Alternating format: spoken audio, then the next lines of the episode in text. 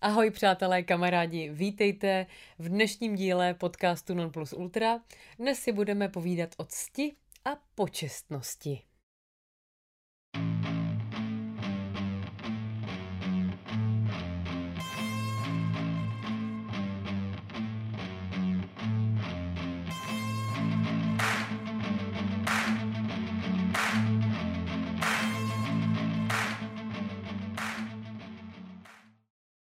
Co je to čest? Jak se k ní stavíme dnes? Jakou roli hrála v minulosti? Patří podle vás čest do minulosti? Je výsadou rytířů, šlechticů a králů? A co prostý lid? Na to se podíváme v dnešním díle. Bude protkán čestností a náhledem na čest. Víme, že definice cti se mění v závislosti na čase a prostředí, ve kterém lidé žili a žijí. Jedna z těchto definic praví, že čestný člověk je bytostí kontrastů a rovnováhy, že stělesňuje napětí, které vyplývá z hledání rovnováhy mezi tělem a duší, mezi požadavky života a myšlení, mezi starověkými a křesťanskými ctnostmi. Musí utíkat před excesy v dobrém i zlém. Pokud je něco otázkou cti, pak do této situace vstupuje i úcta, čili respekt. Ten pochází z latinského respicere, což znamená ohlížet se zpět a týká se schopnosti uvažovat o tom, co bylo řečeno a učiněno v minulosti a z čeho byly vyvozeny důsledky v přítomnosti. Může se jednat o respektování slibu, smlouvy anebo pravidel, ať už společenských nebo třeba herních. V těchto případech respekt evokuje schopnost zapamatovat si okamžik, kdy je člověk zavázán, respektive je veden k tomu dodržet svůj slib.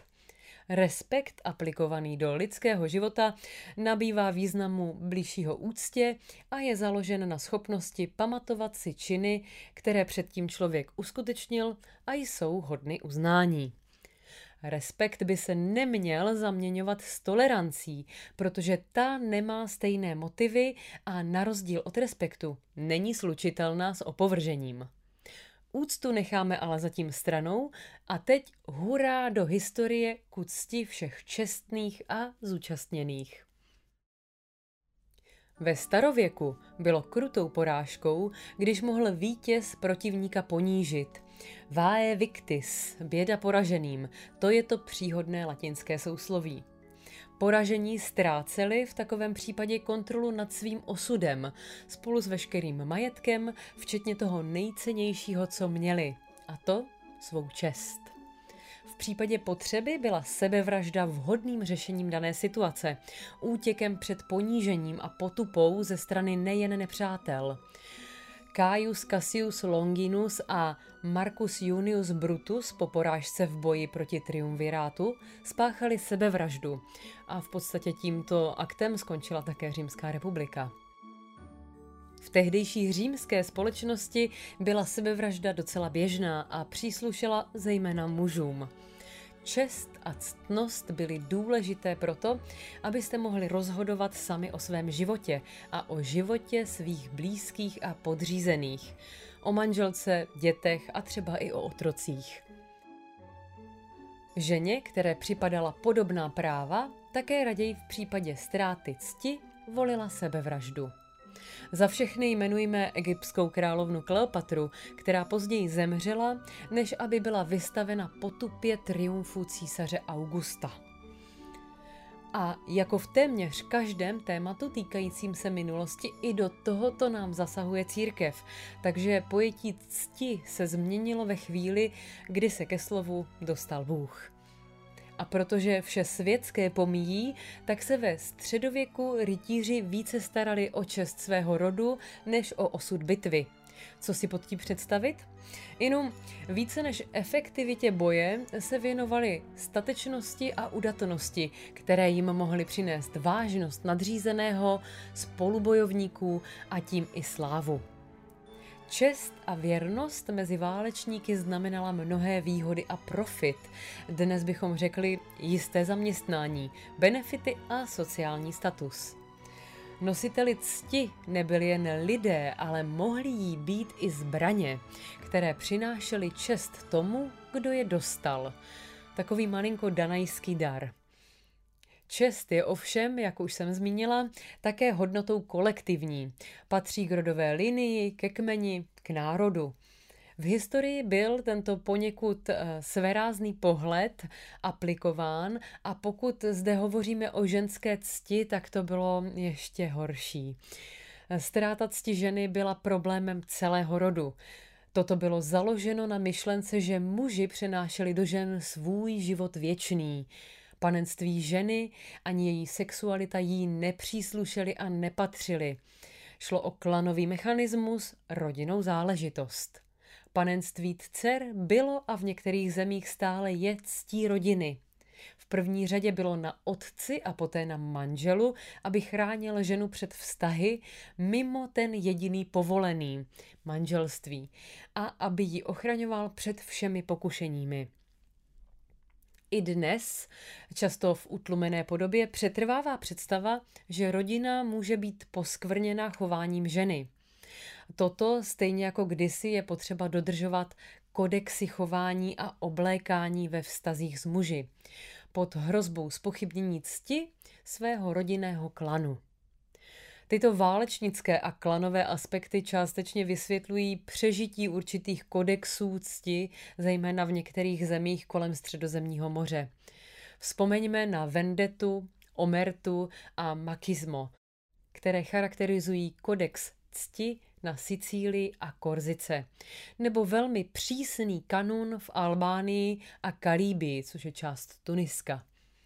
Ale válečný původ těchto praktik umožňoval získat léno, město, území a tedy titul, který předal člověk svým potomkům, většinou muž, spolu s dalšími hodnotami. Na západě byla čest nejprve spojena se skutečností, že se člověk narodil do dobře situované rodiny. Implicitně pocházel z válečnické šlechty. A dále byl schopen v boji dosáhnout úspěchů, jenž ho činili významným. Tyto skutečnosti tvořily základ hodnot patriarchální šlechty po několika staletích.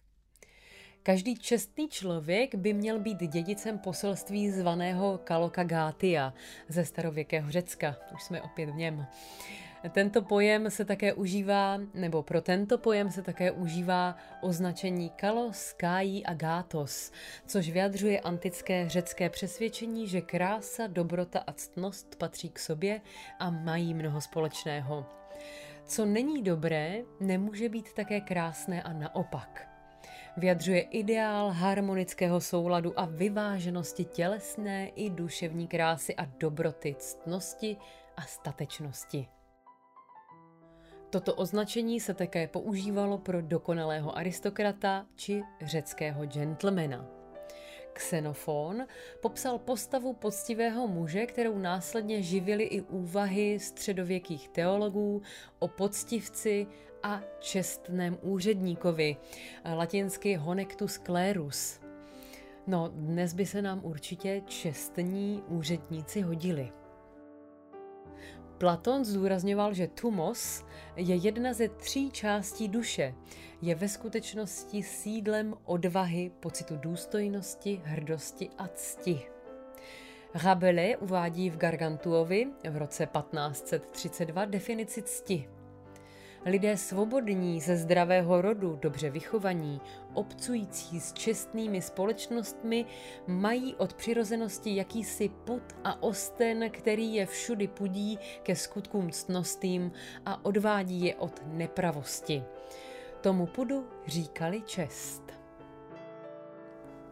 V 17. století měl mít čestný a poctivý člověk rozsáhlou obecnou kulturu a společenské kvality, které ho činili, řekněme, oblíbeným tím, že prokazoval společenskou nonšalanci v souladu s ideálem dané doby. Muž musel být pokorný, zdvořilý a kultivovaný, ale také schopný přizpůsobit se svému okolí. Ve jménu přírody musel odmítat jakékoliv excesy a ovládat své emoce. Musel být také světa znalý, kultivované mysli, oproštěný od pedanství, příjemný svým fyzickým vzhledem a distinguovaný v chování. To je ideál čestného muže z období 17. a 18. století.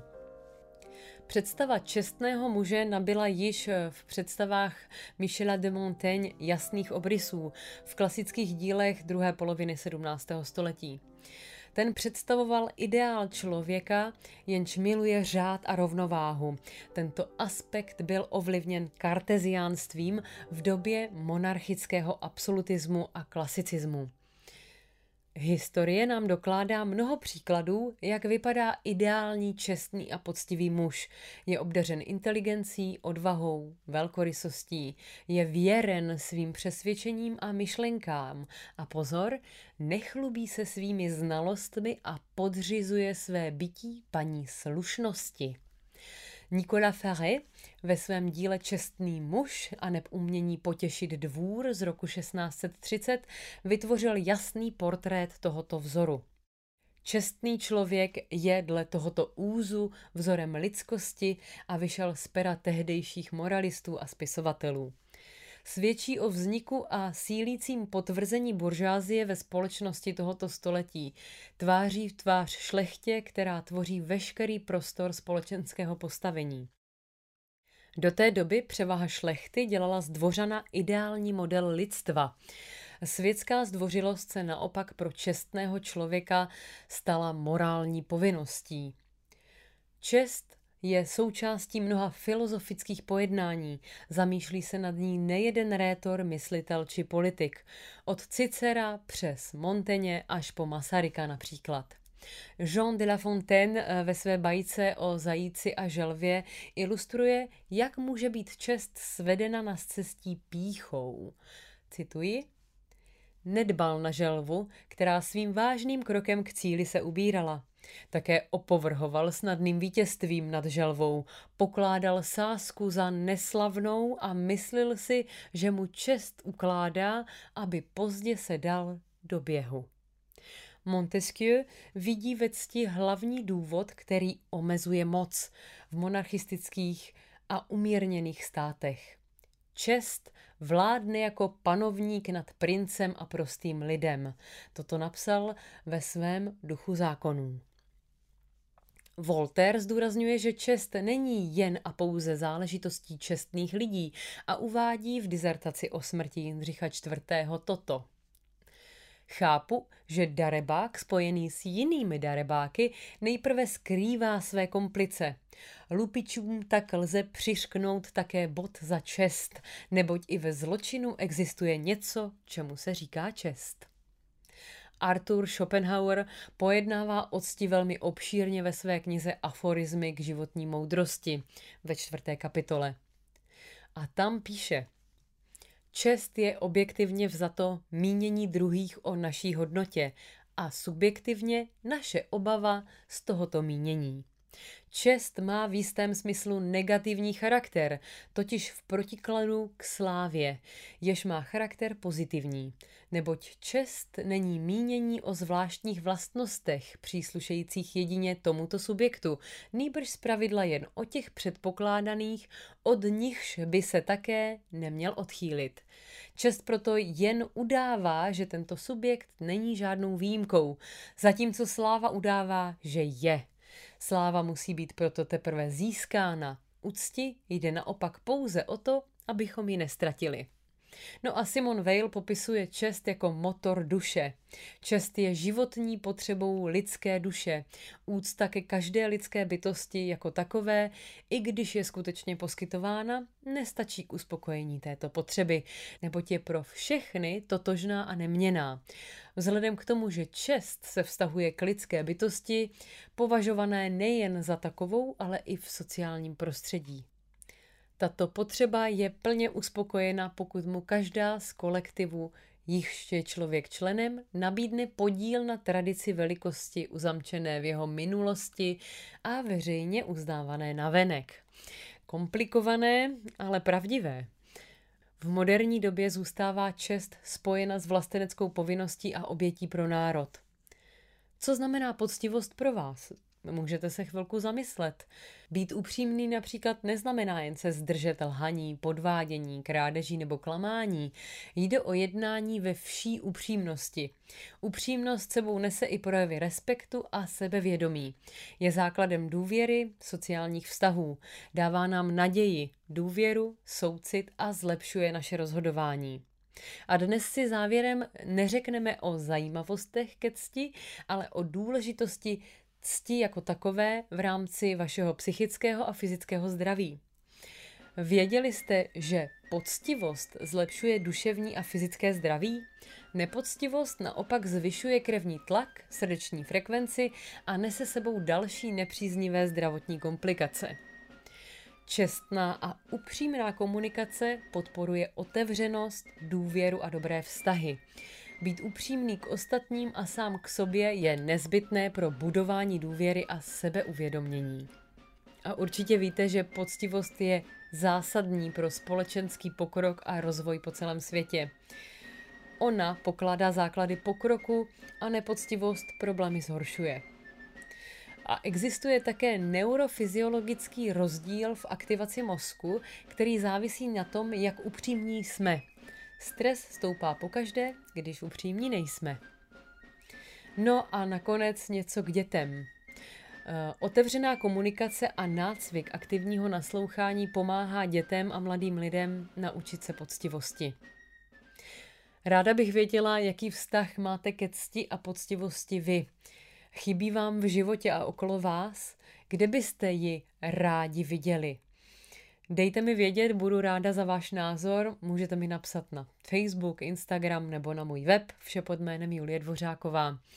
Tak a tímhle končí krátké zamyšlení nad ctí. To je z dnešního dílu vše.